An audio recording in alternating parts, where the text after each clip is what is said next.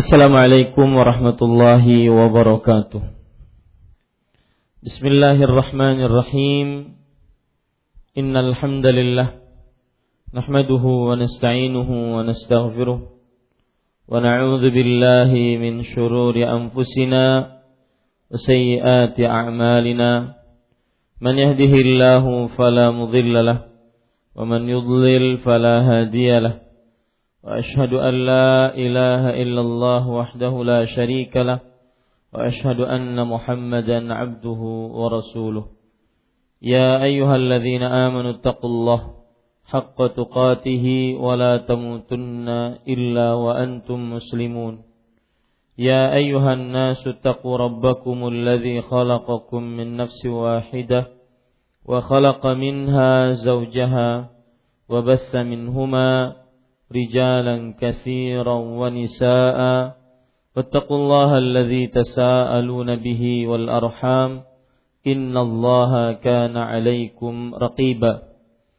يا أيها الذين آمنوا اتقوا الله وقولوا قولا سديدا يصلح لكم أعمالكم ويغفر لكم ذنوبكم ومن يطع الله ورسوله فقد فاز فوزا عظيما. أما بعد فإن أصدق الحديث كتاب الله وأحسن الهدي هدي محمد صلى الله عليه وعلى آله وسلم وشر الأمور محدثاتها وكل محدثة بدعة وكل بدعة ضلالة وكل ضلالة في النار Alhamdulillah kita bersyukur pada Allah Subhanahu wa taala pada hari ini hari Kamis pagi menjelang siang 14 Rabiul Tsani 1438 Hijriah.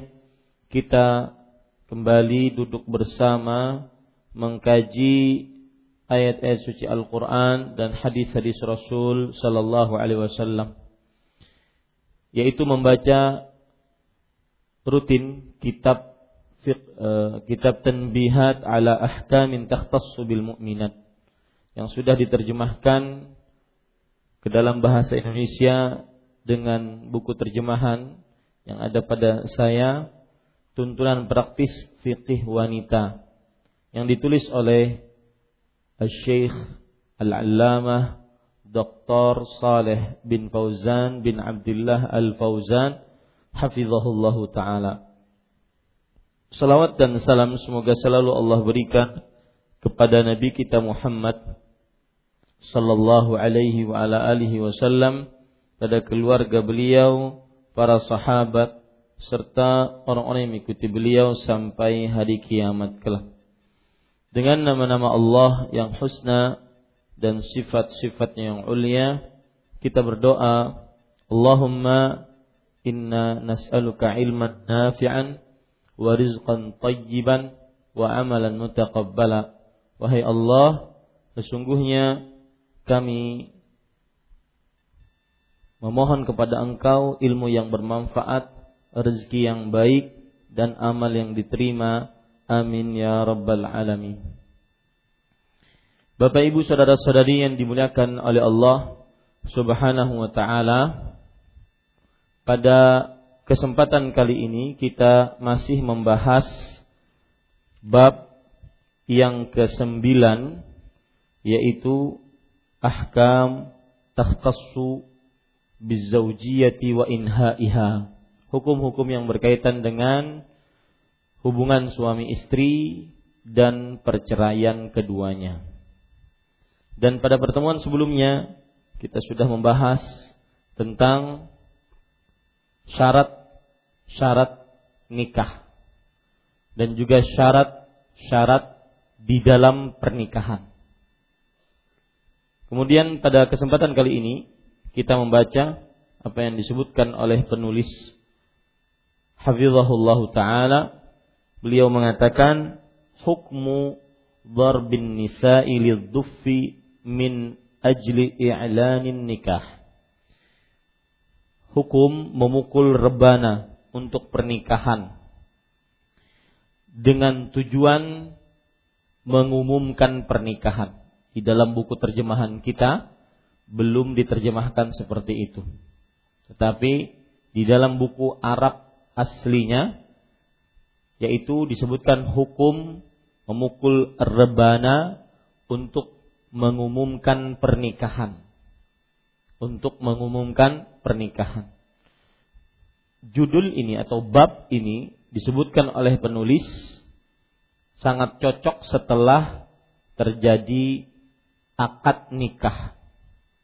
Akad nikah kemudian sudah kita bicarakan pada pertemuan sebelumnya lafal-lafal untuk melakukan ijab kabul di dalam akad nikah.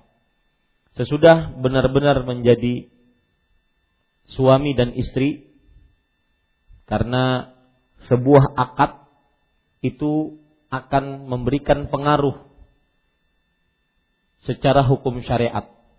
Wanita yang sudah diijab oleh suaminya dan kemudian dikabul oleh istrinya, maka wanita tersebut pun menjadi istri sang suami, sang laki-laki tersebut. Dan sang laki-laki tersebut menjadi suami bagi si perempuan tersebut. Ketika sudah menjadi suami istri, maka terdapat hak-hak dan kewajiban-kewajiban yang dapat diminta dan juga harus ditunaikan. Sesudah itu terjadi, maka ada syariat dalam agama Islam yaitu untuk membuat makanan karena pernikahan. Itulah yang disebut dengan walimatul urs. Walimah artinya adalah makanan yang dibuat. Al-urs adalah pernikahan. Maka walimatul urs yaitu makanan yang dibuat karena pernikahan.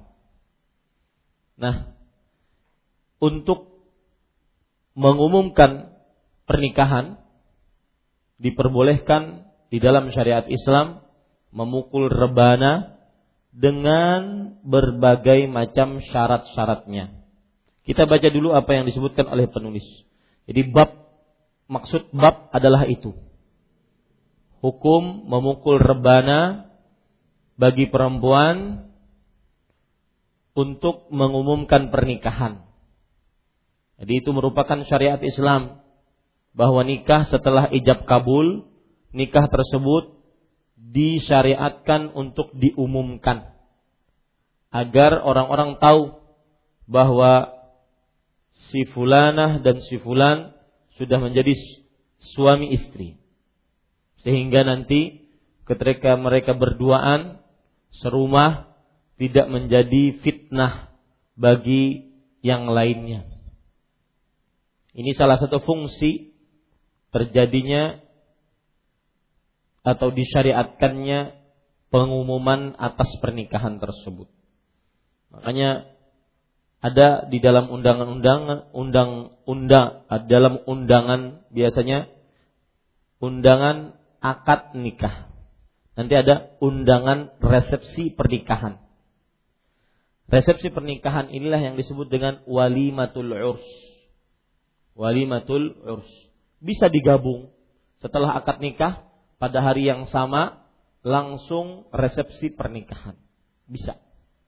Yang jelas disyariatkan dalam Islam setelah melakukan ijab kabul untuk mengumumkannya. Sehingga para kerabat, para kolega, tetangga, baik dekat ataupun jauh, mengetahui bahwa si fulan dan fulanah sebagai suami istri. Kita baca apa yang disebutkan oleh penulis. Yustahabbu dharbun nisa'i lidzuffi hatta yu'rafun nikah wa yushtahar. Wanita dibolehkan memukul rebana. Rebana adalah sebuah benda yang jika dipukul maka akan menimbulkan suara Dan rebana berbagai macam bentuknya. Ada rebana yang seperti ini, mohon diperhatikan, Mas di zoom bisa Mas? Perhatikan Jangan di zoom mata anak ya Hidungnya jangan di zoom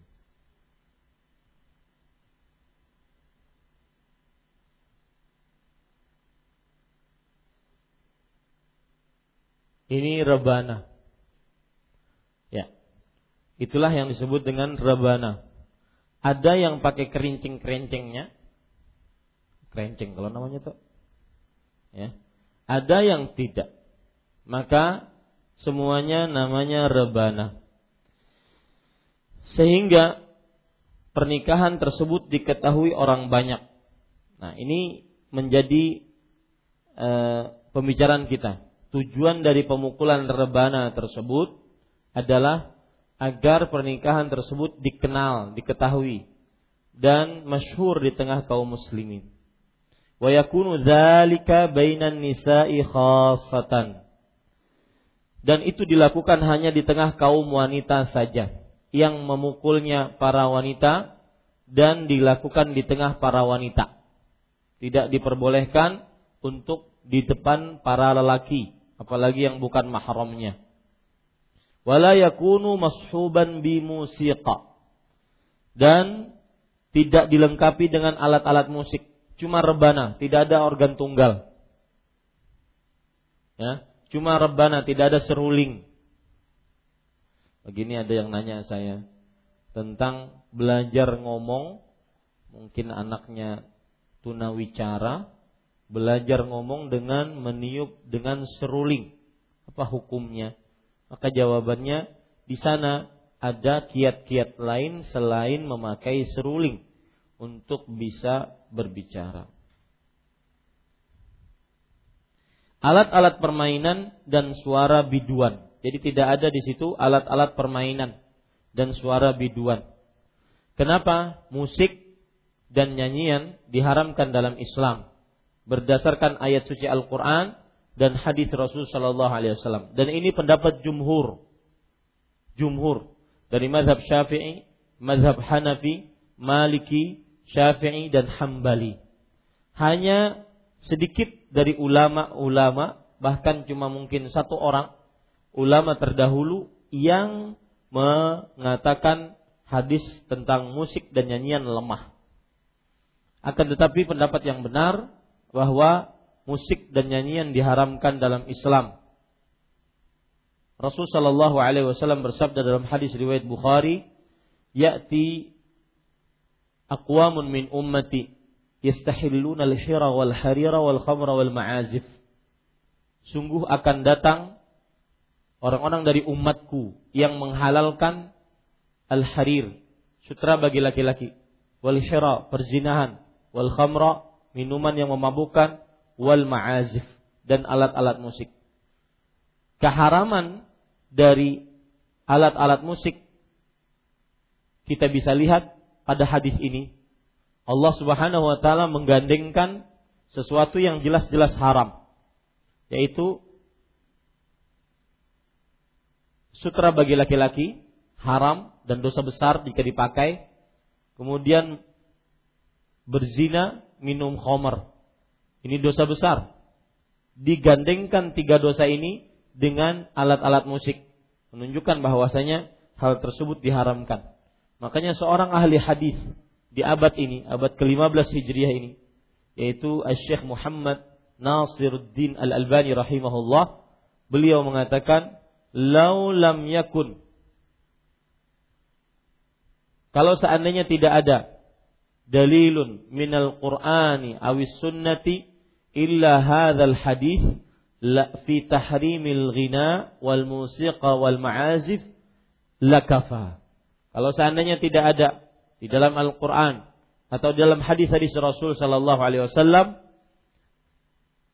dalil satupun yang mengharamkan nyanyian dan musik kecuali hadis tersebut maka sungguh sudah mencukupi. Jadi tidak diperbolehkan dufnya, rebananya dengan ya, dicampur dengan alat-alat musik ataupun suara biduan para perempuan. Dan ibu-ibu saudari-saudari muslimah, saya ingin membacakan bahayanya biduanita. Para artis-artis perempuan, para penyanyi. Disebutkan dalam hadis Rasul sallallahu alaihi wasallam. Rasul sallallahu alaihi wasallam bersabda dalam hadis sahih yang diriwayatkan oleh Imam At-Tirmidzi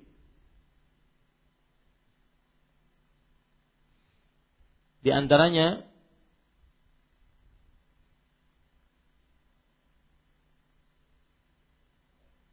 hadis riwayat Imam Tirmidzi dari Imran bin Husain radhiyallahu an. Nabi Muhammad sallallahu alaihi wasallam bersabda, "Fi hadhihi al-ummati khasfun wa maskhun wa qadhfun." Akan terjadi di umat ini khasfun yaitu longsor tanah. Wa maskhun perubahan bentuk wajah manusia. Wa qadhfun hujan batu. Lalu seseorang bertanya dari kaum muslimin bertanya kepada Rasul sallallahu alaihi wasallam ya Rasulullah mata dzalik? Wahai Rasulullah kapan hal itu terjadi Nabi Muhammad sallallahu alaihi wasallam bersabda idza dhaharatil qayyinat wal ma'azifu wa syuribatil khumur. Jika telah nampak jelas para bidu wanita, para penyanyi wanita plus berlenggak-lenggok. Dan itu sangat disayangkan di televisi-televisi nasional kita sangat terlihat jelas. Dan alat-alat musik serta diminum dengan bebas minuman yang memabukkan. Dan ini semua sudah terjadi. Alhamdulillah. Kemudian Rasul sallallahu alaihi wasallam juga bersabda dalam hadis riwayat Imam At-Tabarani dari Sahal bin Sa'ad radhiyallahu an, "Sayakunu fi akhiri az-zaman khasfun wa qadhfun wa maskhun idza dhaharatil ma'azifu wal qayyinatu wastuhillatil khumur." Akan ada di akhir zaman longsor, hujan batu, perubahan bentuk wajah manusia. Jika telah nampak jelas alat-alat musik, para biduanita, dan dihalalkan minuman yang memabukkan. Maka hati-hati ya para ikhwah dan akhwat, saudari-saudari muslimah yang hadir di Masjid Imam Syafi'i ini ketika mengadakan acara-acara di antaranya resepsi pernikahan maka tidak ada bidu wanita yang nyanyi di hadapan laki-laki yang bukan mahramnya. Ustaz kada rami Ustaz eh. Biar hendak rami kah hendak dapat dosa kah? Ya. Ini pada ikhwan yang dirahmati oleh Allah Subhanahu wa taala. Dan ini nasihat. Terima dengan hati dari hati yang paling dalam, terima dengan baik. Nasihat. Dan tidak akan ada orang yang melecehkan kalau seandainya ketika resepsi pernikahan tidak ada organ tunggal. Tidak ada. Ya, mereka adalah undangan dan terserah yang mengundang. Maka takutlah kepada Allah. Hidup hanya sekali, hiduplah yang berarti. Takutlah kepada Allah Subhanahu wa taala. Kemudian penulis mengatakan, ibu-ibu sadari-sadari muslimin yang dimuliakan oleh Allah. Wala ba'sa bi insyadin nisa asy-syi'ra bi hadhihi al-munasabah bihaitsu la yastami'nahunna ar-rijalu. Namun dibolehkan dengan unsyudah yaitu syair-syair oleh wanita dalam pernikahan ini yang tidak diperdengarkan kepada laki-laki. Dan kalau tidak salah, itu adalah adat kebiasaan orang Banjar. Betul tidak, Bu? Ada berbagi pantun ada bersandang pantun. Betul? Nah ini diperbolehkan. Akan tetapi di antara para wanita saja dan tidak didengar oleh para lelaki. Kemudian setelah bersandang pantun kalau kalah jangan berjogetan. Ya. Ini para ikhwan yang dirahmati oleh Allah Subhanahu wa taala. Dalil yang disebutkan oleh penulis, qala Rasulullah sallallahu alaihi wasallam, faslu ma bainal halal wal haram ad-duffu was-sautu fin nikah yang membedakan antara yang halal dan yang haram adalah rebana yaitu duf dan suara dalam pernikahan. Saya ingin menjelaskan hadis ini dulu, apa syarah dari hadis ini. Perhatikan penjelasan para ulama yaitu para ulama mengatakan pada hadis ini hadis yang berbunyi faslu apa tadi? Ma bainal halal sesuatu yang halal dan yang haram. Apa maksud daripada hadis ini? Para ikhwan yang dirahmati oleh Allah Subhanahu wa taala. Perhatikan penjelasan para ulama rahimahumullah taala. Imam Al-Qari, Mula Al-Qari, Mula Ali Al-Qari.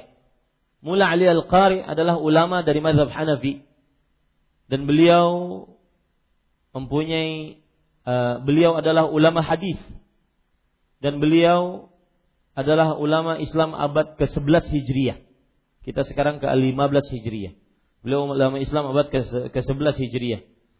Perhatikan beliau mengatakan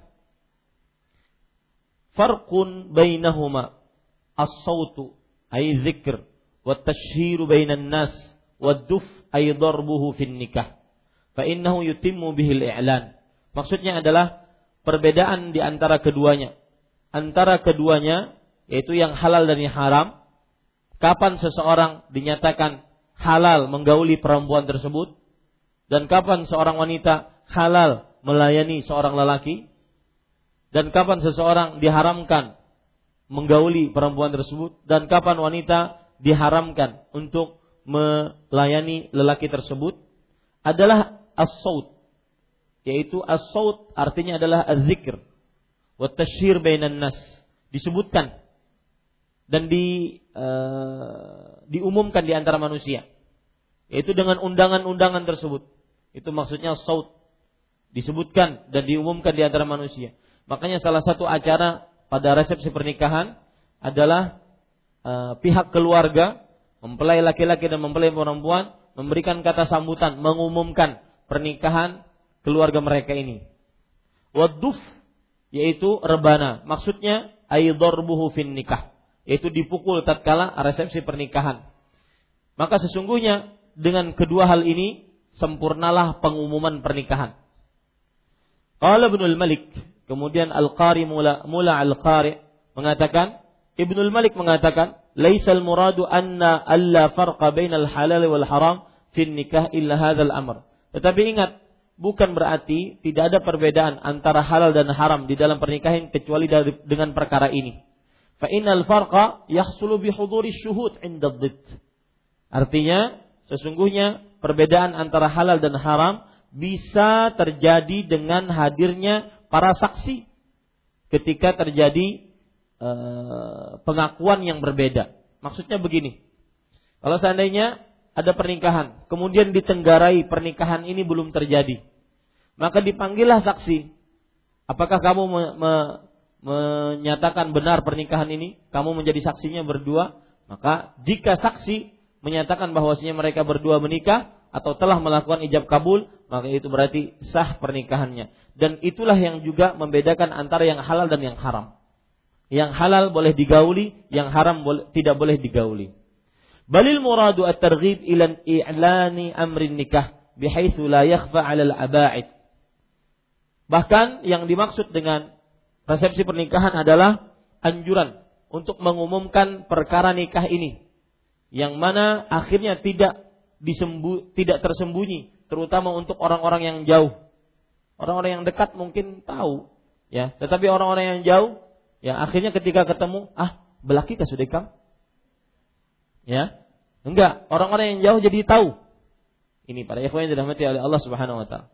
Pas sunnah i'lanun nikah bi dhuf. Maka sunnahnya mengumumkan nikah dengan memukul rebana sehingga orang tahu, orang-orang yang jauh pun tahu. Wa aswatul hadirina bitahniah dan suara-suara para undangan dengan mengucapkan selamat. Selamat, selamat atas pernikahan tersebut dan mengucapkan selamat atas pernikahan tersebut diperbolehkan dengan doa yang dianjurkan oleh Rasul sallallahu alaihi wasallam dalam hadis riwayat Imam Tirmizi, barakallahu lak wa baraka alaik wa jama'a bainakuma fi khair.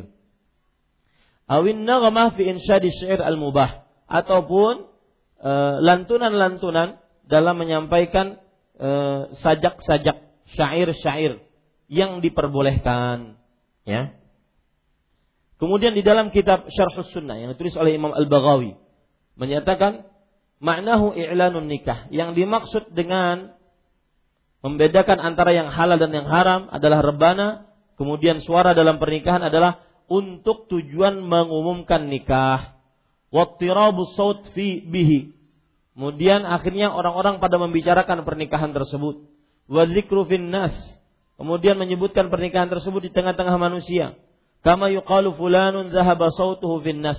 Sebagaimana orang menyebutnya bahwa si fulan habis suaranya di tengah-tengah manusia. Ini para ikhwan yang dirahmati oleh Allah Subhanahu wa taala. Kemudian eh, Imam Al-Baghawi mengatakan wa ba'dun nas yadhhabu bihi ila sama' Dan sebagian manusia berpendapat bahwasanya yang dimaksud dengan suara adalah nyanyian-nyanyian. Wahada khata. Dan ini adalah keliru, bukan nyanyian yang dimaksud dengan suara dalam hadis tersebut.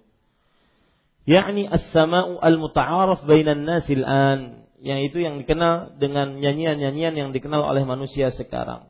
Maka para ikhwan yang dirahmati Allah, itulah penjelasan terhadap hadis tadi.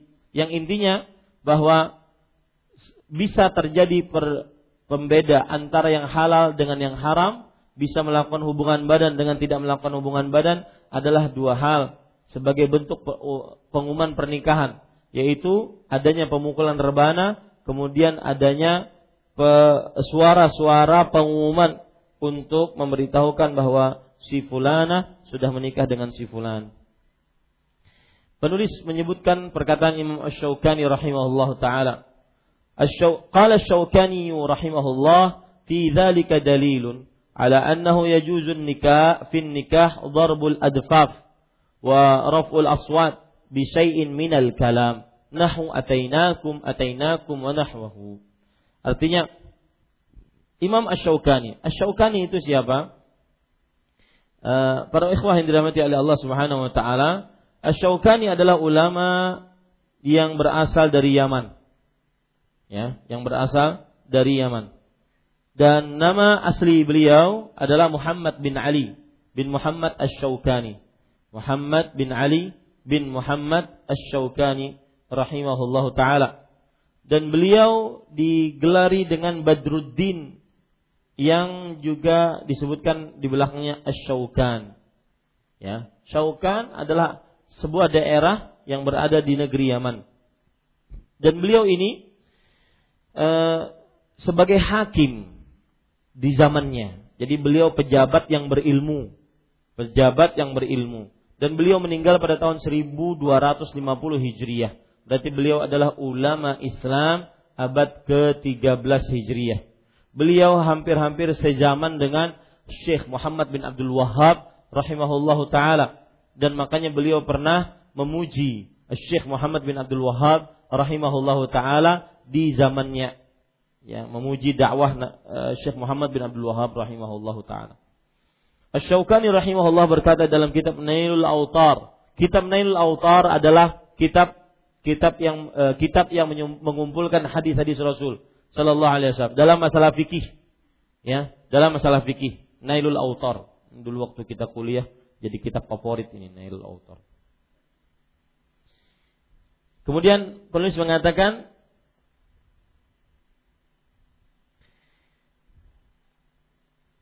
Hadis tersebut menunjukkan bolehnya dalam pernikahan memukul rebana dan memperdengarkan suara dengan kalimat seperti atainakum atainakum la bil aghanil muhayyajah lisyurur dan sebagainya. Tapi bukan dengan lagu-lagu yang membangkitkan keburukan.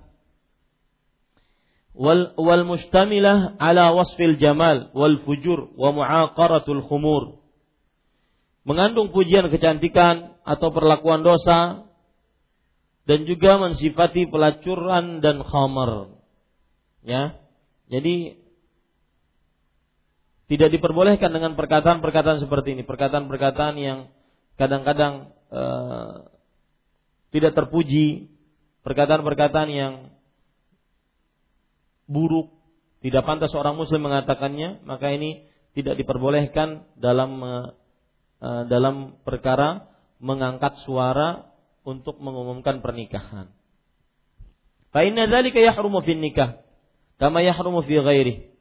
Sesungguhnya hal tersebut diharamkan dalam pernikahan sebagaimana diharamkan dalam keadaan lainnya. Maksudnya perkataan-perkataan seperti ini yang berbau syahwat maka tidak diperbolehkan seorang muslim untuk mengucapkannya. Seorang muslim itu lisannya terjaga. Nabi Muhammad sallallahu alaihi wasallam bersabda, "Laisal mu'minu bil la'an walal walal fa, walal walal ta'an walal fahishil badhi'." Bukanlah seorang muslim itu seorang yang suka mencaci, melaknat dan berkata-kata kotor dan kasar.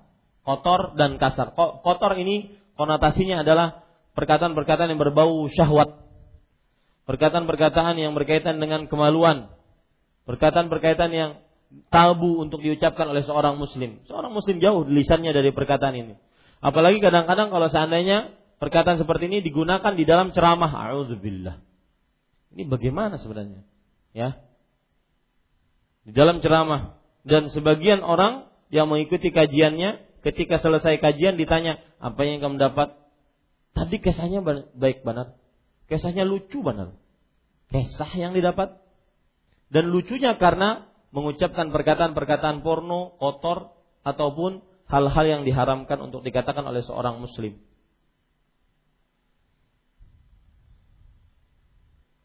Kemudian para yang dirahmati oleh Allah Subhanahu wa taala penulis mengatakan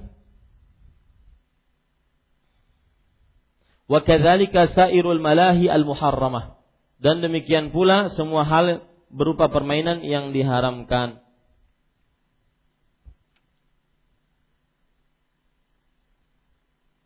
Baik, sampai sini saya akan menambahkan beberapa yang disebutkan oleh penulis rahimahullahu taala.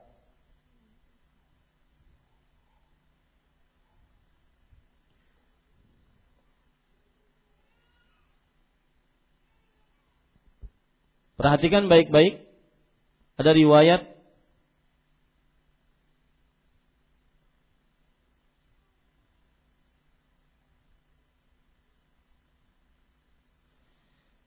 ada pelajaran menarik yaitu dianjurkan untuk memakai pakaian yang indah tatkala walimatul urs dan diperbolehkan untuk meminjam pakaian akan hal ini. Jadi saya boleh katakan usaha yang membuka usaha salon salon pernikahan atau make up pernikahan kemudian menyewakan baju-baju pernikahan itu adalah sunnah Rasul Sallallahu Alaihi Wasallam. Coba perhatikan dalilnya. Tapi jangan sampai sebelum itu jangan sampai seorang mendandani para mempelai kemudian mempelai tersebut memperlihatkannya di hadapan laki-laki yang bukan mahramnya atau perempuan yang bukan mahramnya. Ini tidak diperbolehkan. Tapi asal hukumnya boleh asalkan tidak digunakan ataupun di, diperlihatkan kepada yang bukan mahramnya. Wallahu alam.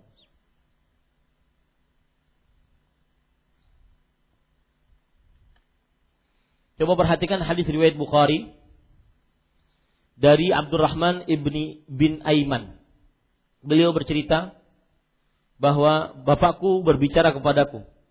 Dakhaltu ala Aisyah radhiyallahu anha. Aku menemui Aisyah radhiyallahu anha wa 'alaiha dir'u qitrin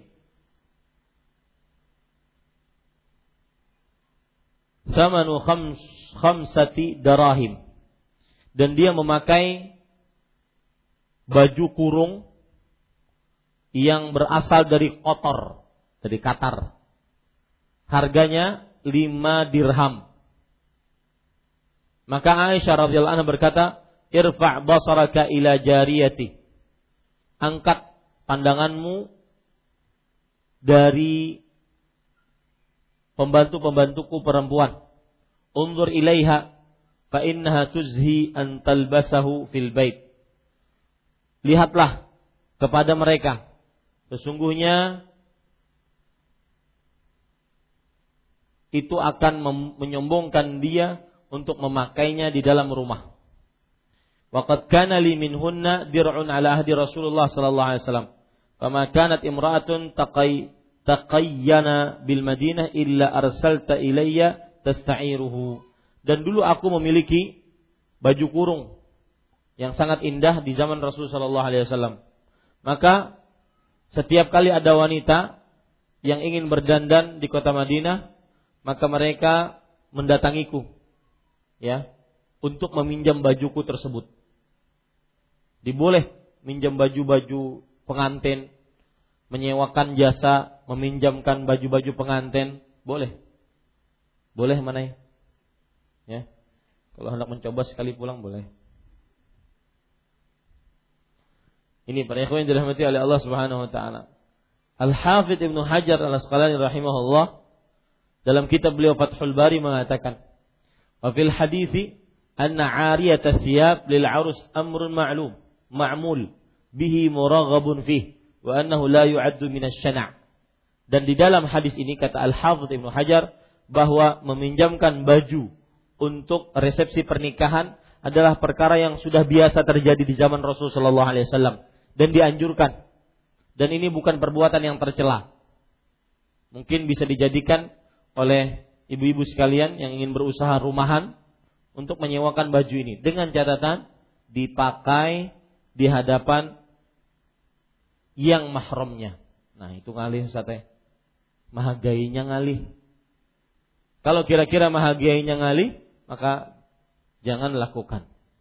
Ya, kira-kira eh, pinjamkan atau sewakan lebih tepatnya kepada saudari-saudari muslimah yang memang sudah mengenal ajaran ahlu sunnah ini dan mengkaji, sudah mengaji sehingga ketika melakukan resepsi pernikahan maka mereka sangat tetap sangat memperhatikan aurat mereka. Ini tambahan. Ibu-ibu saudari-saudari yang dimuliakan oleh Allah Subhanahu wa taala dalil yang lain yang menunjukkan bolehnya perempuan memukul rebana di depan perempuan di dalam acara resepsi pernikahan. Hadis riwayat Bukhari dari Khalid bin Zakwan. Beliau berkata qalatir Rubayy binti Muawwid bintu Muawwid ibni Afra Rubayy bin Muawwid bin Afra Ja'a Nabi sallallahu alaihi wasallam yadkhulu hina bunia alayya. Nabi Muhammad sallallahu alaihi wasallam datang ketika ingin menggauliku. Fajalasa ala firashi. Maka beliau duduk di kasurku. Kami jelisika minni. Seperti dudukmu sekarang dariku. Faja'alat juwairiyatun lana yadribna bidduf. Maka dimulailah para anak-anak kecil perempuan yang kita miliki memukul rebana wa yandibna man qutila min abai yauma badar dan mereka membuat aku senang atas e, mereka membuat aku senang dengan menggembirakan aku atas kematian kerabat-kerabatku pada hari Badar. Idz qalat ihdahunna ketika itu salah seorang dari anak-anak kecil perempuan tersebut berkata, "Wa fina nabiyyun ya'lamu ma fi ghadin." Dan di tengah-tengah kita ada seorang nabi yang mengetahui apa yang akan terjadi besok hari. Faqala lalu Rasulullah sallallahu alaihi wasallam berkata, "Da'i hadhihi wa quli bidzikri kama taqulin." Biarkan mereka. Dan ucapkanlah zikir sebagaimana kau biasa mengucapkannya. Ini ibu-ibu saudari-saudari muslimah yang dimuliakan oleh Allah Subhanahu wa taala.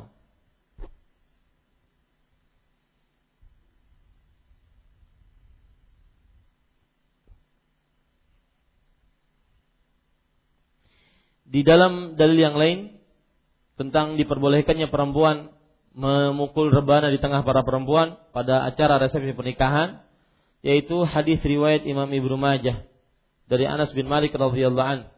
Anna Nabi sallallahu alaihi wasallam kana marra. Anna Nabi sallallahu alaihi wasallam marra bil bi ba'dhi al-Madinah. Fa idza huwa bijiwarin yadribna biduffihinna wa yataghannayna wa yaqulna nahnu jiwaru min bani najjar ya habbaza Muhammadun min jar. Artinya Anas bin Malik bercerita Nabi Muhammad wasallam melewati sebagian kota Madinah. Ternyata beliau mendapati para di suatu rumah para perempuan atau anak-anak perempuan memukul rebana dan menyanyi. Dan mereka mengucapkan maksudnya menyanyi adalah menyebutkan syair-syair. Nahnu jiwarun min bani najjar. Kami adalah tetangga dari kaum keturunan najjar ya habbana muhammadun min jar Ya, alangkah indahnya kalau seandainya Nabi Muhammad Shallallahu Alaihi Wasallam beliau menjadi tetangga kita. Maka Rasul Shallallahu Alaihi Wasallam menjawab akan perkataan ini, yaitu syair yang mereka sebutkan, Allahu ya'lamu inni la uhibbukunna. Allah mengetahui sesungguhnya aku sangat mencintai kalian. Ini ibu-ibu sadari-sadari muslimah yang dimuliakan oleh Allah Subhanahu wa taala.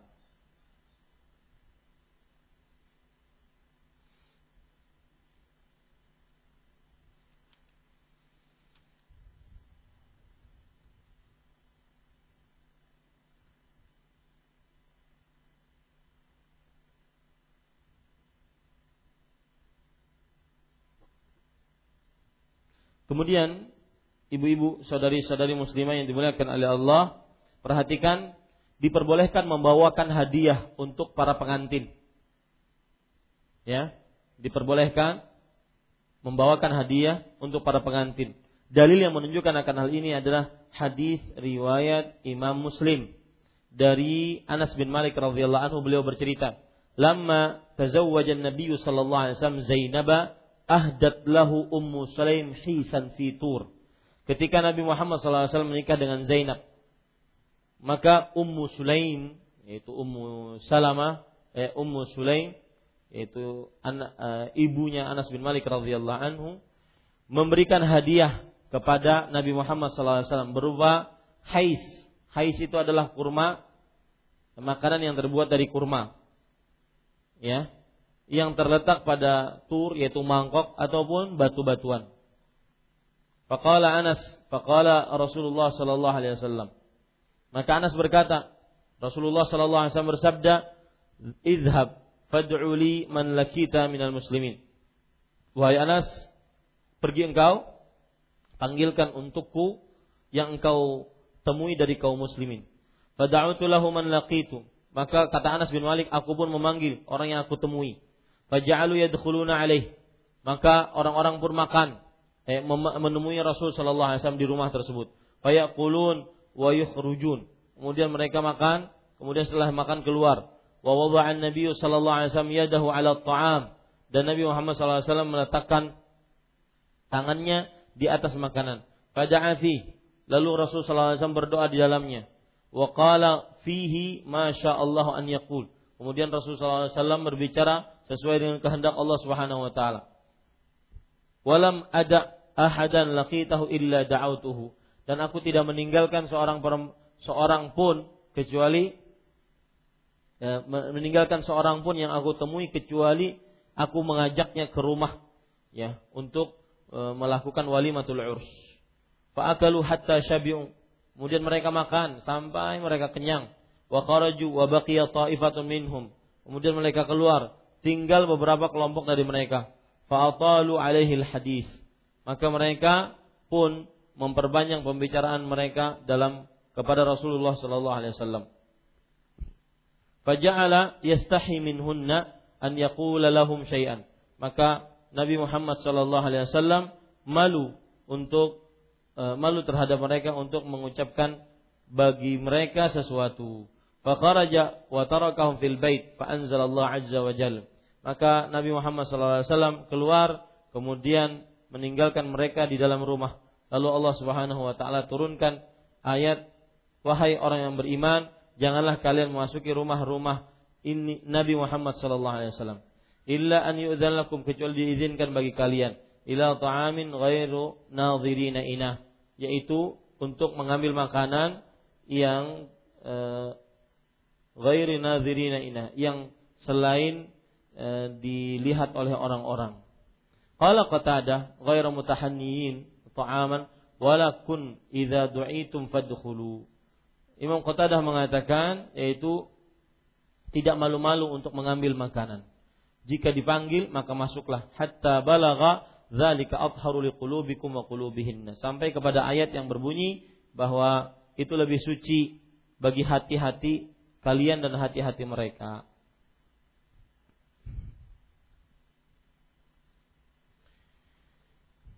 Para ikhwah yang dirahmati oleh Allah Subhanahu wa taala.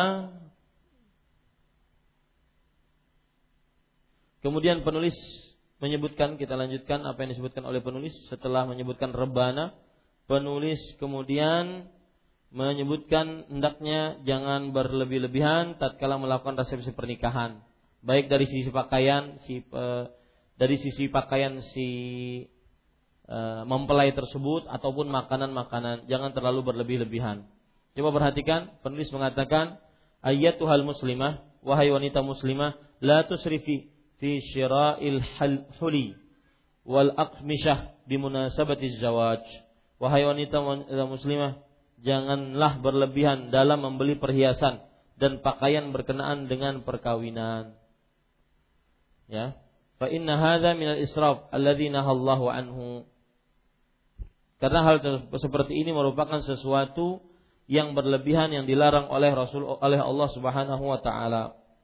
Wa akhbara annahu la yuhibbu ahlahu. Dan Allah Subhanahu wa taala menerangkan bahwa Allah tidak menyukainya, menyukai pelaku orang-orang yang terlalu berlebihan. Allah Subhanahu wa taala berfirman, "Wala tusrifu innahu la yuhibbul musrifin." Dan janganlah kalian berlebih-lebihan, sesungguhnya Allah tidak menyukai orang yang berlebih-lebihan. Surat Al-An'am ayat 141. Alaika bil i'tidal wa tarkil mubahat. Hendaknya kalian selalu berada dalam batas kewajaran dan menghindari atau membanggak eh, dan hindari membanggakan diri, ya. Nah, di sini pelajaran para ikhwah dan akhwat, ibu-ibu saudari-saudari muslimah, ketika kita uh, menghadiri resepsi pernikahan, maka pakai baju yang bagus akan tetapi jangan berlebihan. Ketika kita yang melakukan resepsi pernikahan, maka uh, berikan secukupnya, ya, berikan secukupnya asal tidak menghinakan orang-orang yang datang dan semisalnya. Ini ibu-ibu, saudari-saudari muslimah yang dimuliakan oleh Allah Subhanahu wa taala. dan al-israf ya salah satu penyakit hati. Al-israf salah satu penyakit hati yaitu terlalu berlebih-lebihan ini adalah penyakit hati.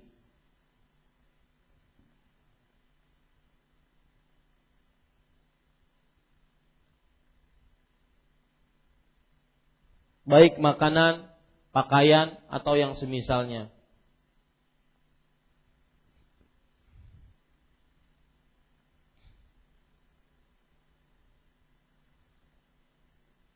Allah Subhanahu wa taala dalam Al-Qur'an mencela sifat terlalu berlebih-lebihan di dalam walimatul urs ataupun di dalam kehidupan secara umum. Ya. Di antaranya Rasul sallallahu alaihi Allah Subhanahu wa taala berfirman Wa kam qasamna min qaryatin kanat zalimatan wa ansha'na ba'daha qauman akharin dan berapa banyak kami hancurkan sebuah desa mereka telah berbuat zalim dan kami ciptakan setelah mereka orang-orang lain. Falamma ahassu ba'sana idza hum minha yarqudun. Ketika datang uh, ketika mereka merasakan kesulitan pada kami, idza hum minha yarqudun. Maka pada saat itu mereka bertukuk lutut, la tarqudu. Janganlah kalian tertukuk lutut warji'u ila ma utriftum fih wa basakinikum la'allakum tus'alun. Dan pulanglah kepada apa yang kalian e, lebih-lebihkan dalam perkara dunia kalian dan tempat-tempat tinggal kalian yang mewah-mewah agar kalian e, ditanya oleh Allah Subhanahu wa taala. Ini menunjukkan ibu-ibu, saudari-saudari muslimah bahwa berlebih-lebihan itu adalah penyebab kerusakan di dunia. Maka perhatikan pakaian mempelai, makanan, minuman mempelai. Ya, kalau seandainya ada orang berbicara, Ustadz kita bisa mengukur orang tersebut biayanya mahal atau tidak mahal ketika resepsi pernikahan dilihat dari makanannya. Kalau cuma soto-sotoan, soto itu murah tuh. Ya, kalau cuma soto-sotoan ataupun e, bakso-baksoan, nah itu murah sate. Tapi kalau sudah rendang, kari, gulai, apalagi sate, ya maka itu larang. Tetapi di sini perlu diletakkan secara proporsional dan, dan profesional bahwa setiap orang tentunya berbeda-beda. Ya, setiap orang tentunya berbeda-beda masing-masing tempat, masing-masing kekuatannya dan masing-masing kekayaannya. Lihat hadis yang berkaitan dengan e, bahayanya berlebih-lebihan, bermewah-mewah. Lihat Bu ya, bahayanya berlebih-lebihan dan bermewah-mewah. Hadis ini. Nabi Muhammad sallallahu alaihi wasallam bersabda dalam hadis riwayat Bukhari dan Muslim dari Abu Sa'id Al-Khudri, "Inna mimma akhafu alaikum min ba'di ma yuftahu alaikum min zahrati dunya wa zinataha." Sesungguhnya sesuatu yang aku takutkan atas kalian sepeninggalku adalah yang dibukakan atas kalian dari keindahan dunia dan perhiasannya. Ditakuti oleh Rasul sallallahu alaihi wa ala alihi wasallam.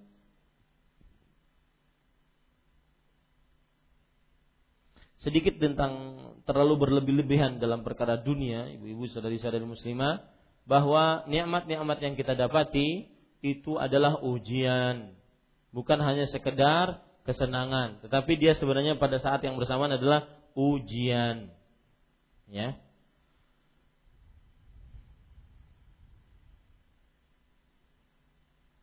Lihat Allah Subhanahu wa taala berfirman tentang bahwa orang-orang yang kadang-kadang diluaskan rezekinya itu adalah ujian dari Allah. Surat Al-Mu'minun ayat 55 sampai 56 ayahsabuna annama numidduhum bihi min malin wa banin. Nusari'u lahum fil khairat bal la yash'urun. Apakah mereka mengira bahwasanya kami menambahkan kepada mereka harta dan anak-anak? Kami segerakan untuk mereka kebaikan-kebaikan. Apakah mereka mengira itu hanya sebatas kebaikan? Tidak. Itu adalah ujian. Atau mungkin bisa jadi istidraj. Istidraj penguluran waktu oleh Allah Subhanahu wa taala kemudian tetap diberikan nikmat tetapi mereka bermaksiat kepada Allah. Wahum la bal la yashurun tetapi mereka tidak mengetahuinya itu adalah istidraj. Maka hati-hati ibu-ibu, saudari-saudari muslimah yang dimuliakan oleh Allah bahwa dilarang untuk berlebih-lebihan.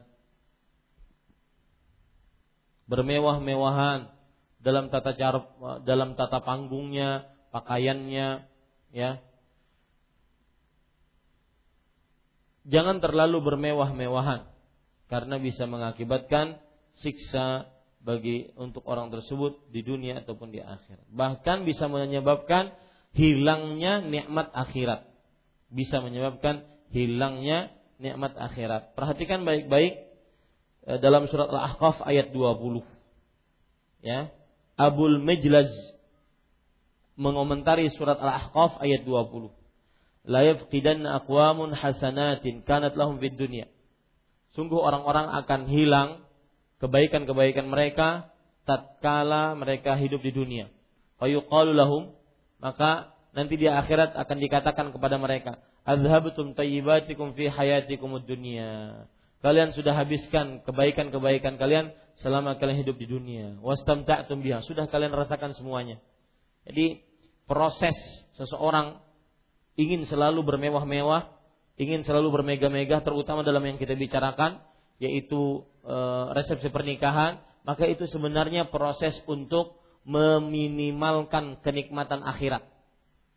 Karena sudah dirasakan semuanya enak di dunia. Jadi di akhirat cuma ampasnya aja. Maka hati-hati ini ibu-ibu, saudari-saudari muslimah yang dimuliakan oleh Allah Subhanahu wa taala. Bahkan disebutkan oleh para ulama, waqad kana as-sahabah wat tabi'un yataqallaluna min at-tana'um fi hadhihi al-hayati dunya liyastabqu ni'amahum lil hayatil ukhra. Dan para sahabat Nabi, para tabi'in, mereka sengaja mempersedikit nikmat-nikmat mereka di dunia ini untuk menyisakan nikmat-nikmat tersebut yang mereka dapati nanti di kehidupan akhirat. Ya. Ini ibu-ibu saudari-saudari muslimah yang dimuliakan oleh Allah. Ada riwayat lagi, ini juga perhatikan ya, terutama kadang-kadang Allahu alam di daerah ini saya tidak begitu mengenal dan tidak begitu faham. Di beberapa daerah kadang-kadang biaya pernikahan bermewah-mewah. Supan kita mun kada kededa anu eh, kededa baksonya supan kita. Ya. Supan kita mun kada sopnya, supan kita. Pokoknya itu bermewah-mewah. Supan kita mun kalau seandainya makanannya cuma semacam aja. Ya, hati-hati para ikhwah. Ini lihat perhatikan riwayat berikut dalam uh, kitab Ad-Durrul Mansur yang ditulis oleh Abad ibn Humaid bahwa Jabir bin Abdullah radhiyallahu anhu bercerita, "Ra'ani Umar wa ana muta'alliqun lahman." Umar radhiyallahu anhu pernah melihatku aku sedang menggigit daging, sedang menggigit daging. Faqala, "Ya Jabir, ma hadha?" Wahai Jabir, apa ini? Qultu lahum ishtaraituhu bidirhamin liniswatin indi qarimna ilaihu. Kata ah, bukan sedang menggigit, tetapi aku sedang membawa daging, maksudnya gitu. Sedang membawa daging. Lalu Umar berkata, "Wahai Jabir, apa itu? Apa yang kau bawa?" Kata Jabir radhiyallahu anhu, daging yang aku beli dengan harga satu dirham untuk aku berikan istri-istriku yang mereka sangat ingin makan daging. Umar bin Khattab radhiyallahu anhu mengatakan, "Ama yashtahi ahadukum syai'an illa sana'a? Ama yajidu ahadukum an yatwiya batnahu li jarihi wa ibnu ammih? Aina tadhhabu hadhihi al-ayah? Idhhabtum tayyibatikum fi hayatikum ad-dunya." Qala fama anfaltu minhu hatta kittu alla anfalit. Artinya, apakah salah seorang dari kalian tidak menginginkan sesuatu kecuali dia telah membuatnya. Maksudnya uh, daging yang engkau beli tersebut otomatis akan kamu masak dan akan kamu rasakan. Ama yajidu ahadukum an yatwiya batnahu li jarihi wa Apakah salah seorang dari kalian tidak mau mengikat perutnya, kemudian makanan yang dia makan itu untuk dia berikan kepada orang-orang miskin, untuk tetangganya, untuk keponakannya yang miskin? Aina tadhhabu hadhil ayah? Kata Umar bin Khattab radhiyallahu anhu, kamu kemanakan ayat ini? Yaitu surah Al-Kahf ayat 20. Azhabtum tayyibatikum fi hayatikum dunya. Kalian telah habiskan nikmat-nikmat kalian, kebaikan-kebaikan kalian tatkala hidup di dunia. Di akhirat cuma ampasnya saja. Di akhirat cuma minimnya saja. Karena sudah habis semuanya di kehidupan dunia. Maka perhatikan ibu-ibu sadari-sadari muslimah yang terlalu berlebih-lebihan. Yang kita bicarakan adalah terlalu berlebih-lebihan. Terlalu berlebih-lebihan. Karena Rasulullah SAW bersabda, Kul washrab walbas wa min ghairi sarafin wala makhilah. Makanlah sesukamu, minumlah sesukamu, berpakaianlah sesukamu, bersedekahlah sesukamu dengan dua syarat. Tidak terlalu berlebih-lebihan dan tidak mendatangkan kesombongan. Lihat Umar radhiyallahu anhu juga mengatakan, "Lau syi'tu," ini sering beliau katakan, "Lau syi'tu kuntu atyabukum ta'aman." Kalau aku ingin, aku bisa saja makan makanan yang paling baik dari makanan kalian semua wa aliyanakum libasan dan pakaian yang paling lembut dari pakaian kalian semua. Walakinni astabqi thayyibati. Lihat Bu. Ingat kata passwordnya. Astabqi.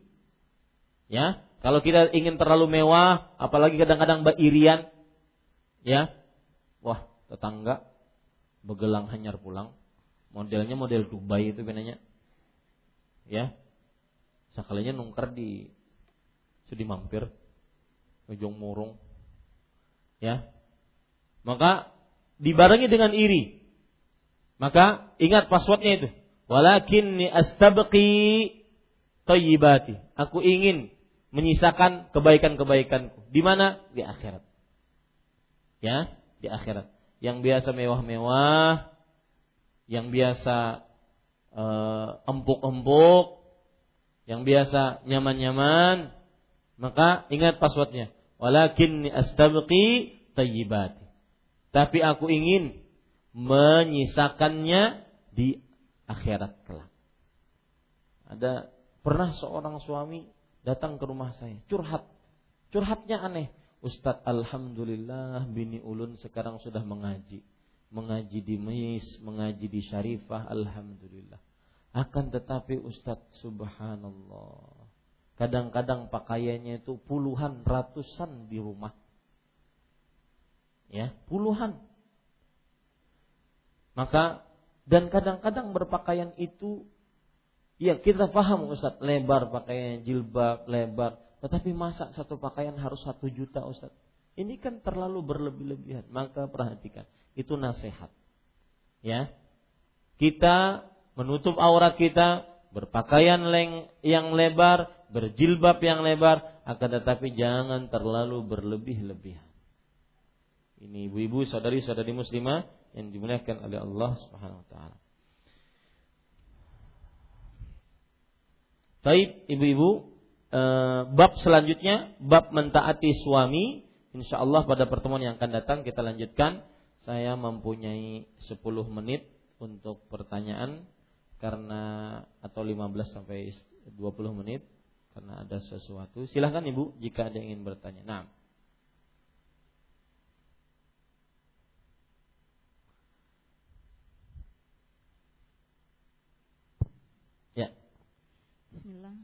Assalamualaikum warahmatullahi wabarakatuh. Waalaikumsalam. Ustadz ini ada pertanyaan di luar materi. E, suami yang meninggal dunia, istrinya kan menjalani masa iddah. E, bolehkah e, dia keluar rumah atau berjualan di depan rumahnya katanya Ustadz? Ya. Bolehkah dia berjualan di depan rumahnya? Kemudian yang kedua, e, mana yang lebih utama Ustadz kalau kita berwudu di rumah sedangkan kita memakai kaos kaki apakah kita usap saja kaos kaki atau kita kita cuci kaki kita yang lebih utamanya gimana Ustadz? Saya ya, ulangi Bu yang kedua Bu. Uh, kita memakai kaos kaki tapi sudah berwudu dalam keadaan berwudu di rumah Kemudian kita ingin berwudu lagi, apakah kita yang lebih utamanya apakah kita melepas kaos kaki apa cukup diusap saja Ustaz? Di rumah atau di luar rumah, Ibu? Di rumah. Baik. Iya. Jazakallahu khairan. Barakallahu fiik. Jazakallahu khair Ibu atas pertanyaannya. Yang pertama yaitu hukum wanita yang dalam masa iddah karena meninggal suaminya. Betul ya tadi karena meninggal suaminya.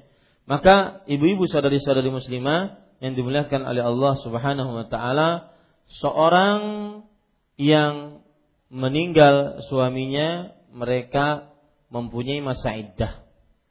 Maka wanita yang mempunyai masa iddah ini mereka mempunyai hukum-hukum khusus.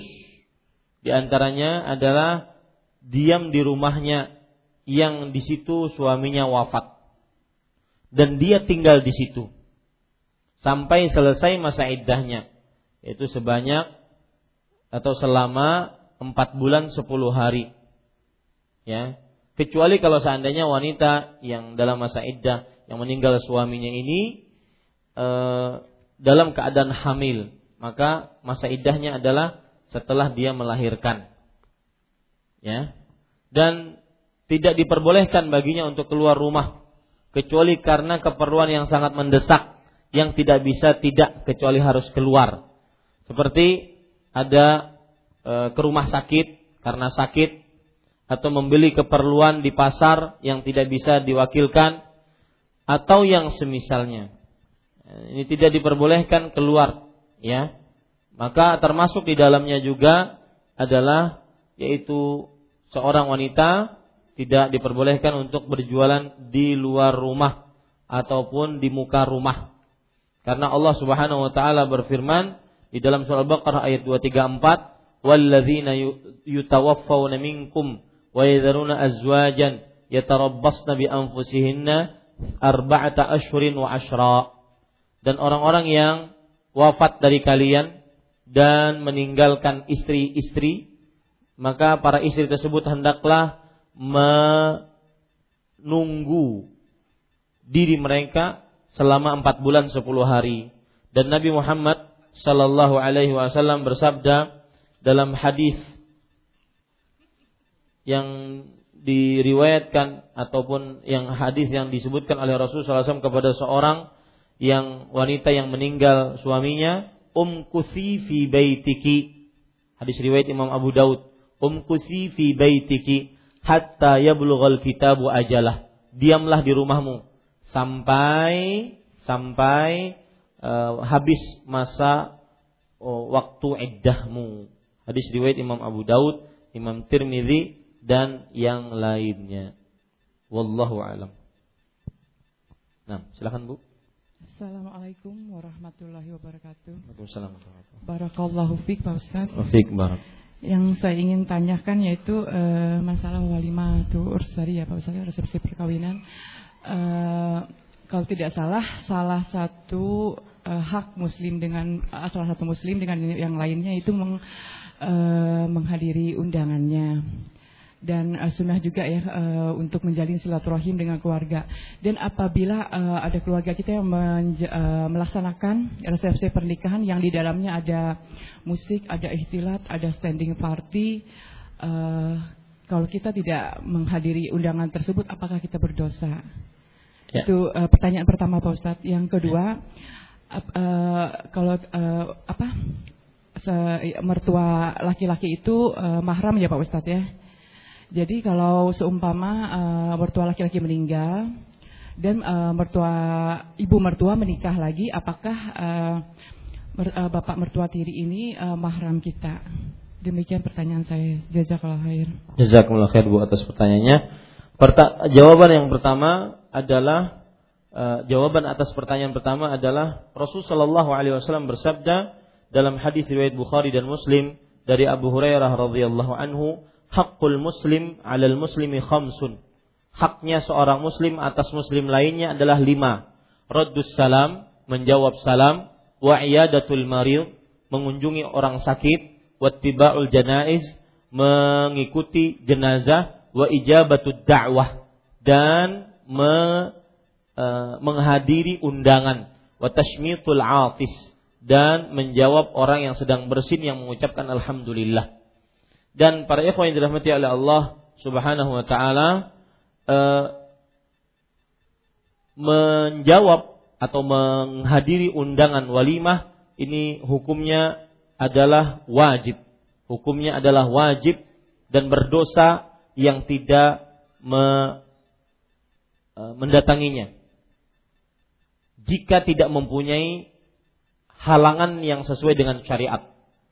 Saya ulangi, mendatangi hukum, mendatangi atau me, menghadiri undangan orang yang berwalimah, maka hukumnya wajib menurut pendapat jumhur ulama dan berdosa yang tidak datang. Berdosa tidak datang kecuali jika mempunyai halangan tertentu. Dan hadis yang menunjukkan akan hal ini dalilnya adalah hadis riwayat Bukhari dan Muslim dari Abu Hurairah radhiyallahu an Nabi Muhammad sallallahu alaihi wasallam bersabda, "Syarrut ta'am ta'amul walimah, yamna'uha man ya'tiha wa yud'a ilaiha man ya'baha." Seburuk-buruk makanan adalah makanan tatkala dibuat makanan yang dibuat tatkala pernikahan. Yaitu seburuk-buruk makanan adalah makanan yang dibuat tatkala pernikahan. Kenapa demikian? Karena orang yang datang Orang yang sebenarnya mau datang tidak diundang. Dan orang yang enggan datang diundang. Makanya disebut dengan seburuk-buruk makanan. Waman lam yajib dan barang siapa yang tidak menghadiri undangan faqad asallaha wa rasulah. Sungguh ia telah bermaksiat kepada Allah dan rasulnya. Ini hukum menghadiri walimah pernikahan atau resepsi pernikahan. Tetapi para ulama mempunyai syarat-syarat ketika diperintahkan kita untuk menghadiri undangan walimah tersebut. Syarat-syarat yang pertama adalah bahwa di dalam pernikahan tersebut tidak ada kemungkaran. Kalau seandainya di dalam resepsi pernikahan tersebut atau walimah tersebut terdapat kemungkaran dan dia mampu untuk menghilangkannya, maka wajib menghadirinya karena dua hal, yaitu karena menghadiri undangan dan yang kedua karena ingin mengingkari kemungkaran tersebut. Yang kedua, syaratnya adalah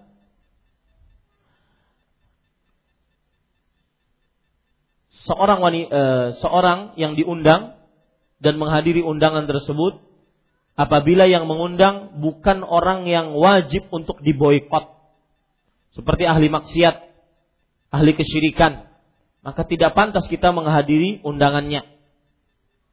Ya, yang wajib diboikot kaum muslimin harus menjauhinya. Maka tidak pantas seorang muslim untuk menghadiri undangannya. Ini syarat yang kedua. Syarat yang ketiga, yang mengundang adalah muslim. Kalau seandainya yang mengundang selain muslim tidak wajib menghadirinya. Boleh menghadiri, boleh. Ya, tetapi tidak wajib menghadirinya.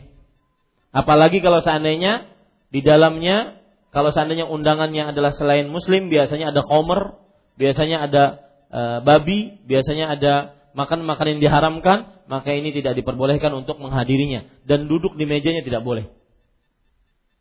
Yang keempat, hendaknya makanan dari makanan walimah tersebut adalah makanan yang mubah, yang halal untuk dimakan. Yang kelima, para ikhwan yang dirahmati oleh Allah Subhanahu wa taala, syarat yang kelima adalah ketika seseorang menghadiri undangan walimah, jangan sampai menghadirinya tersebut dalam rangka menggugurkan kewajiban ya, menggugurkan kewajiban. Akibat menghadiri undangan walimah, maka seorang lelaki tidak berjamaah di masjid. Atau seorang perempuan menanggalkan jilbabnya. Ini tidak benar.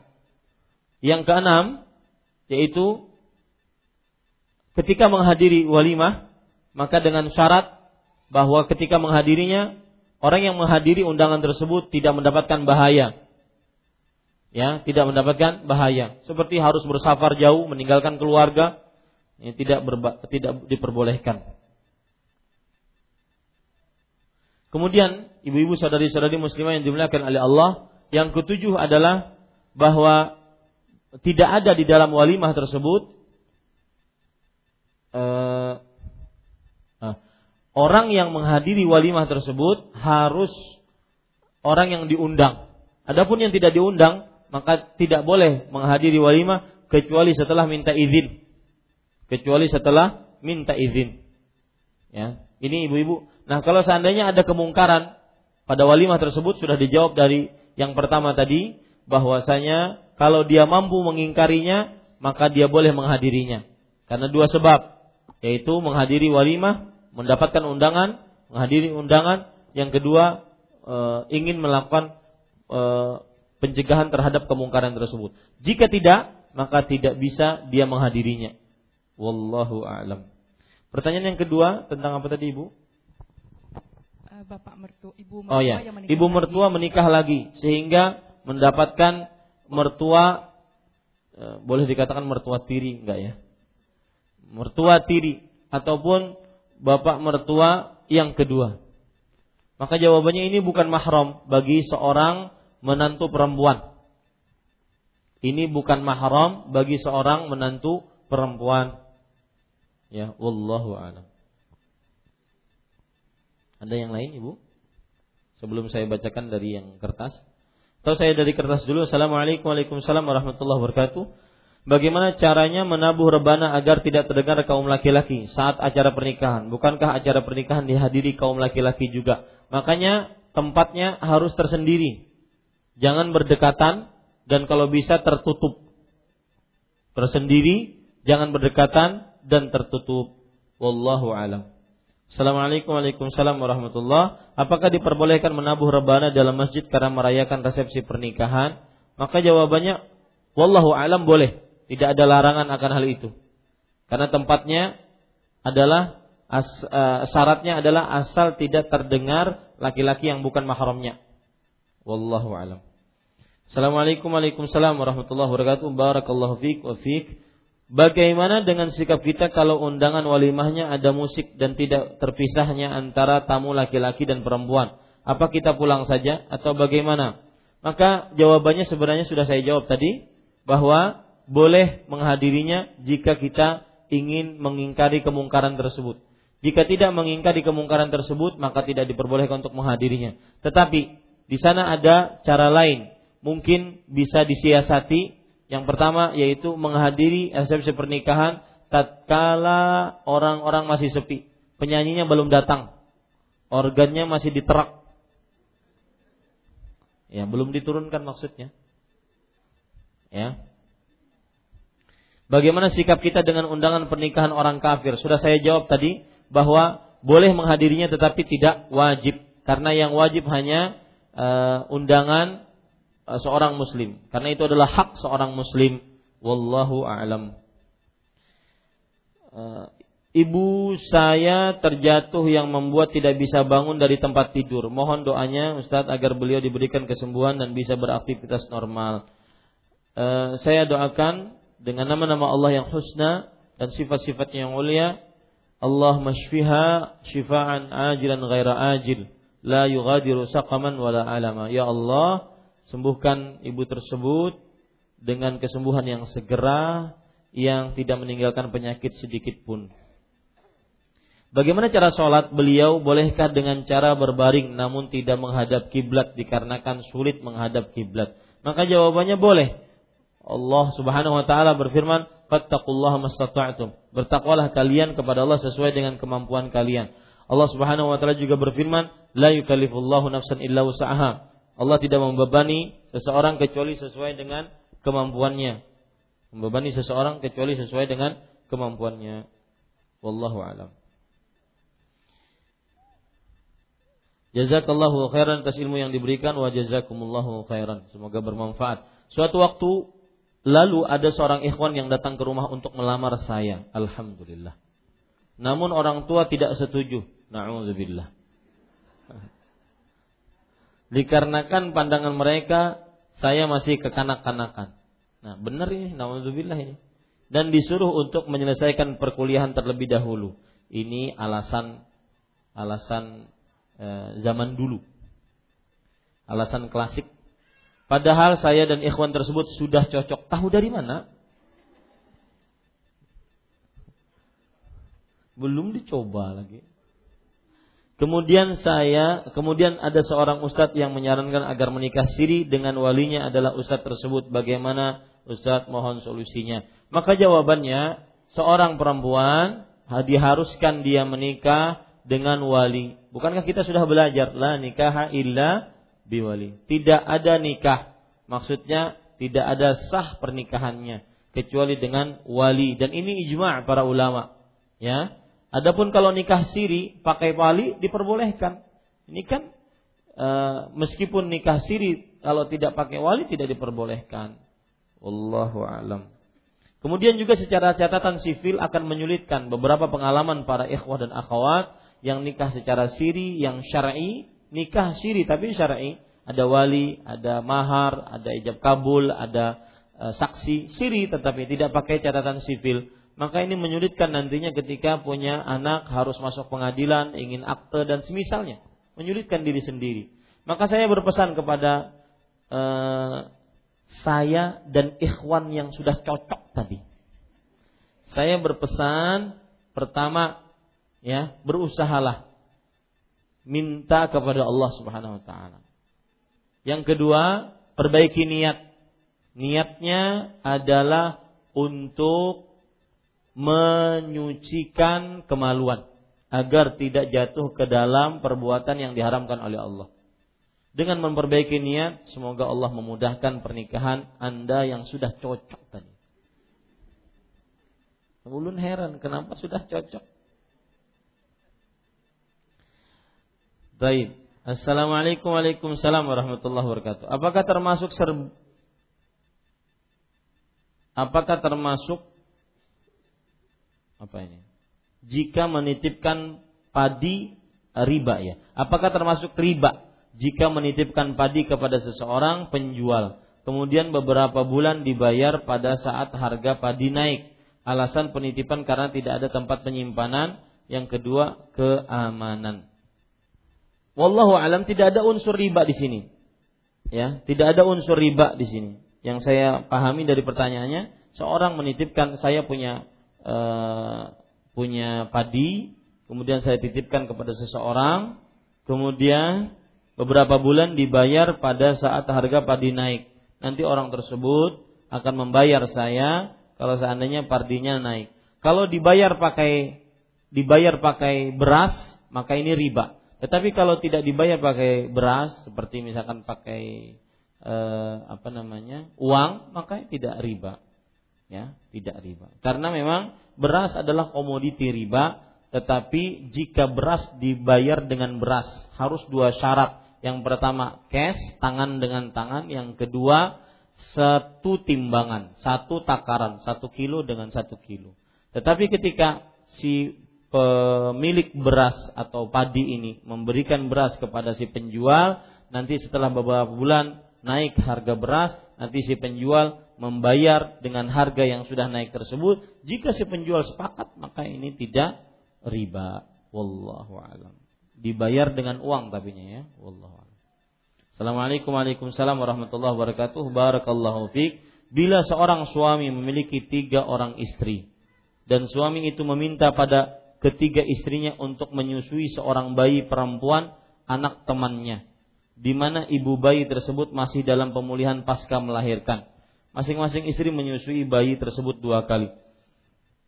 Apakah bayi tersebut, bayi perempuan itu menjadi mahram bagi suami tersebut?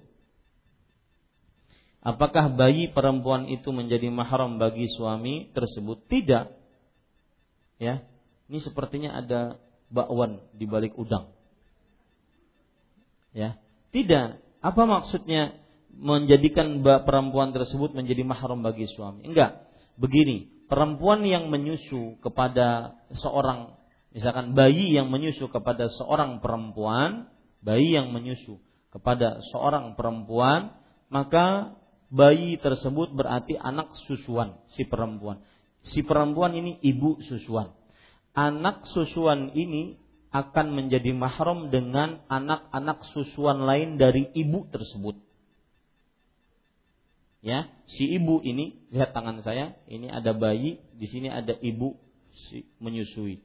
Nah, berarti anak ini, si bayi ini adalah bayi susuan oleh si ibu ini. Nah, ibu ini jika ada menyusui anak-anak lain, entah itu anaknya, entah itu anak orang lain, maka si bayi ini adalah saudara sepus, sepesusuan dengan anak-anak yang disusui tadi. Nggak ada hubungannya dengan si e, suami dari ibu yang menyusui ini, nggak ada hubungannya. Ya, tidak ada hubungannya. Wallahu alam. Nah, ada lagi yang lain? Assalamualaikum warahmatullahi wabarakatuh. Waalaikumsalam. Ada pertanyaan titipan dari teman Pak Ustadz. Uh, yang mau ditanyakan yaitu masalah status janda nikah tanpa wali apa hukumnya dan boleh status status janda nikah janda ya. mau menikah tanpa wali uh, dan uh, bolehkah walinya itu diserahkan kepada wali hakim. Hmm. Pertanyaan pertama, pertanyaan yang kedua yaitu uh, kata Pak Ustadz tadi kita tidak boleh mendatangi menghadiri uh, apa suatu resepsi tanpa uh, adanya undangan. Nah di sini uh, mungkin saya sebagai orang tua dan suami uh, suami saya dan saya diundang gitu Pak Ustadz ya dan saya membawa anak uh, anak saya otomatis ikut makan uh, seperti apa hukumnya uh, anak saya Pak Ustadz menghadiri, uh, ikut menghadiri undangan tersebut. Demikian pertanyaan saya Jazakallah khair. Uh, sebentar Bu, pertanyaan yang kedua gimana? uh, ibu saya, dengan membawa anak saya maksud uh, berserta suami di dalam undangan tertulis uh, undangan uh, oh, iya. suami uh, nama suami berserta istri nah. uh, dan pada saat menghadiri saya bawa anak ya. uh, bagaimana hukumnya demikian bawa aja dan minta izin ya bawa dan minta izin sebenarnya yang diundang hanya yang tertulis saja makanya yang mengundang harus pintar-pintar yang mengundang harus juga me, apa namanya menyebutkan. Tapi mungkin yang mengundang juga memperakirakan ya e, suami dan istri sekeluarga. Sekeluarganya tujuh turunan Senin bawa. Ya, maka yang jelas jika persiapannya cukup, maka yang mengundang suami dan istri sekeluarga boleh. Kalau seandainya persiapannya pas-pasan, maka suami dan istri. Kalau pas-pasan lagi, maka disebutkan fulan ajalah. Ya, yang jelas kalau seandainya ingin bawa anak harus izin, sedangkan mereka tidak disebutkan dalam undangan tersebut. Adapun pertanyaan yang kedua yaitu yang pertama tadi bagaimana seorang janda ingin menikah dan tidak mempunyai wali.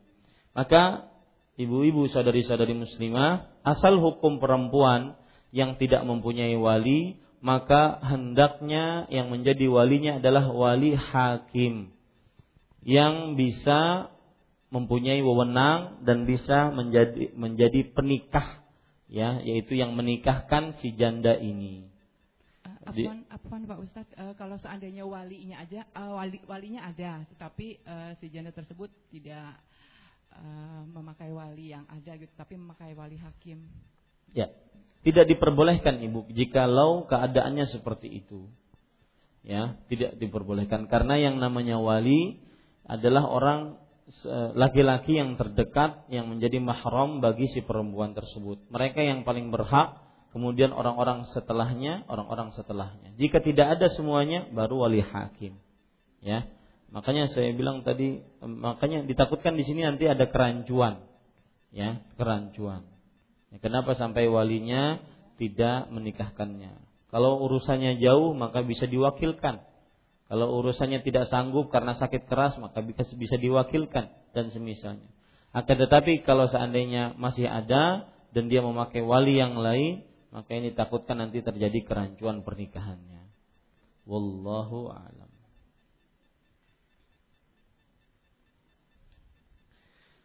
Pertanyaan selanjutnya, Assalamualaikum warahmatullahi wabarakatuh. Bagaimana harusnya sikap saya jika orang tua tidak mau melaksanakan resepsi secara syariat Islam. Jika tidak mau mengikuti beliau, maka lebih baik tidak usah menikah. Bagaimana Ustaz? Maka jawabannya, ya, yang seperti ini saya katakan, uh, memintalah tolong kepada Allah agar dimudahkan untuk menikah sesuai dengan syariat. Dan kemudian yang kedua, la ta'ata li makhluqin fi ma'siyatillah. Tidak ada ketaatan terhadap seorang makhluk di dalam perihal bermaksiat kepada Allah Subhanahu wa taala. Maka tidak bisa tidak kecuali harus menikah dengan sesuai dengan syariat Islam.